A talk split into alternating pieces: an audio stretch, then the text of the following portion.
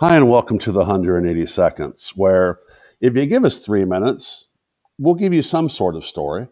We come to you from North High School, and since high school is not in session, we come to you from my living room, where high school's been happening. It's also been happening in dining rooms, in bedrooms, all over our country. People are itching to get back to high school. We have to get back. We need to get back students are missing out on all these great things. I hear it all the time. I think what people forget, though, is how awkward and uncomfortable high school can be. Give this a listen. Many people look back on high school as a positive experience. And when I look back on my high school experience, if you would call the two years I spent in actual in person school a high school experience, I couldn't agree with them more.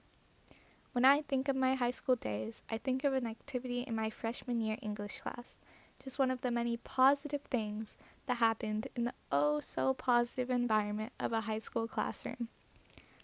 Write down something good that happened to you this month, my teacher said to the room of kids before her.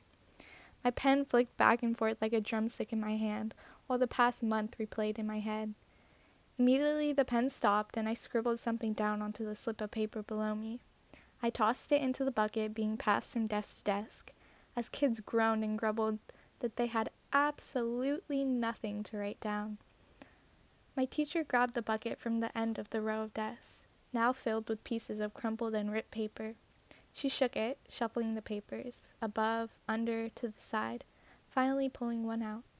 Her fingers unfolded its edges and her eyes ran over the words.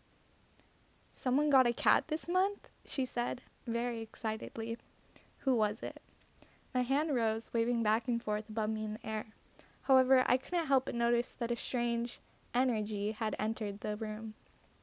Despite this very uncomfortable feeling, I said, It was me, and following a very long interview about the cat from my teacher, I slumped back into my chair. My teacher, satisfied that a student had held an actual conversation with her, smiled and put her hand back into the bucket, reading another slip.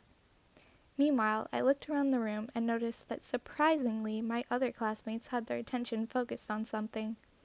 It wasn't my teacher. Their gaze was locked on the corner of the of, on the corner of the room. A kid sleeping? Actually, he might have been crying. Maybe he was just on his phone. Either way, I really couldn't tell. His arms were being used as a barrier between his face and the desk. Why is everyone acting so weird? I whispered to the girl next to me. That kid's cat died yesterday.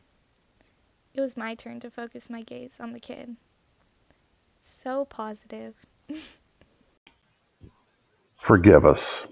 We went over the 180 seconds.